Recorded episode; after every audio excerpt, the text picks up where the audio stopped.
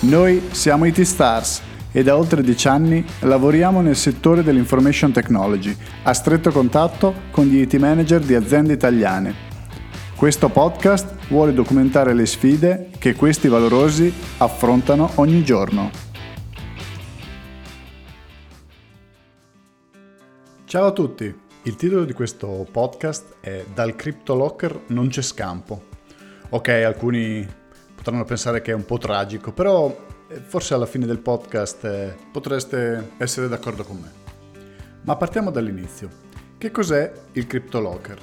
Il CryptoLocker è un, in gergo, ransomware, cioè un applicativo che cripta i nostri dati all'interno ad esempio del nostro computer o dei nostri server e eh, chiede un riscatto che deve essere pagato affinché i nostri dati vengano eh, rilasciati e quindi di nuovo accessibili voglio ricordarvi che tale procedura non è legalmente percorribile da un'azienda italiana. La prima domanda che viene in mente è come ci difendiamo da questo ransomware a livello aziendale? Ci sono tutta una serie di misure che possiamo adottare in azienda. Prima fra tutti sicuramente il firewall, che è la nostra, eh, diciamo, prima resistenza eh, prima dei router internet.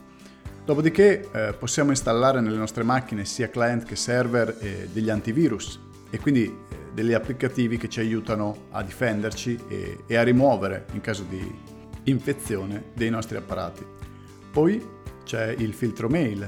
Molte delle volte in cui questi eh, ransomware infettano le, le, reti aziendali derivano da eh, attacchi tramite mail, quindi mail fasulle che arrivano all'utente non addestrato a, ad accorgersi che queste mail sono false, che cliccano eh, innocentemente il link e scaricano il virus all'interno della rete aziendale. Abbiamo poi il discorso dell'aggiornamento eh, dei sistemi operativi dei nostri computer eh, aziendali, sia server che client, quindi tutti i client delle persone devono essere pecciati all'ultima release possibile affinché le macchine conoscano questi malware dal quale ci devono difendere e così anche i server. Però anche se tutti questi mezzi sono messi all'opera diligentemente, in maniera corretta all'interno di una, di una rete aziendale, ciò non basta. No, perché ci sono due motivazioni che eh, non rendono questo sufficiente a proteggerci al 100%. Prima cosa, eh, questi mh, CryptoLocker, ransomware in genere, sono in continua evoluzione. Quindi il firewall che prima li bloccava, dopo potrebbe non riconoscerli più, così come l'antivirus e così come il filtro delle mail. Inoltre c'è il secondo motivo, che altro non è che l'errore umano. Io posso avere tutti i sistemi di sicurezza di questo mondo, eh, diciamo, configurati nella mia rete aziendale, poi un giorno un dipendente arriva, infila la sua chiavetta nel computer perché magari semplicemente ha prodotto un documento a casa e lo vuole continuare al lavoro e tac, all'interno di questa chiavetta si nascondeva un criptovirus magari preso da, da chissà dove. E questo non è controllabile in nessun modo, eh, a meno che di policy aziendali che indicano ai dipendenti di non collegare i propri device. Ma anche qui potrebbe esserci sempre l'errore umano e in un modo o nell'altro potremmo essere sempre infetti da un CryptoLocker dall'oggi al domani. E quindi che cosa facciamo? Cambiamo lavoro? Molliamo tutto? Ci disperiamo? Assolutamente no.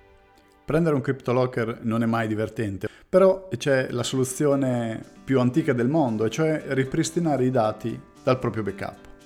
Ora qui si apre un'altra parentesi perché se un CryptoLocker infetta tutte le share di rete di una rete aziendale tipicamente basata su Windows, questo potrebbe intaccare anche quelle share di rete che contengono i backup. E a quel punto qualsiasi speranza di ripristinare i nostri dati sarebbe vana. E allora che facciamo? Ho due consigli che derivano direttamente dalla mia esperienza sul campo.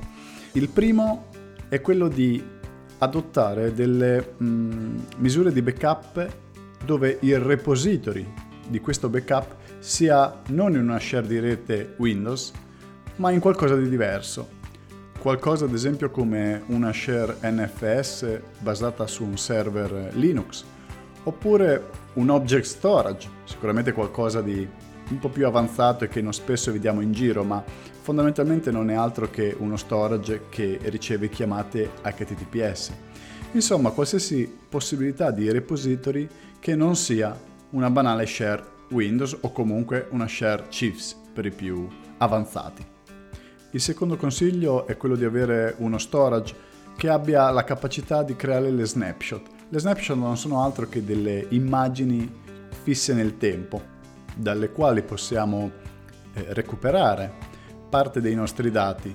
Di certo non dati strutturati come ad esempio un database aperto per il quale dobbiamo per forza avere un backup, ma sicuramente tutti quelli che sono i servizi con dei file comuni come ad esempio un file server o comunque un, un recipiente di documenti potranno essere ripristinati senza troppi problemi e questo anche in maniera molto ma molto veloce.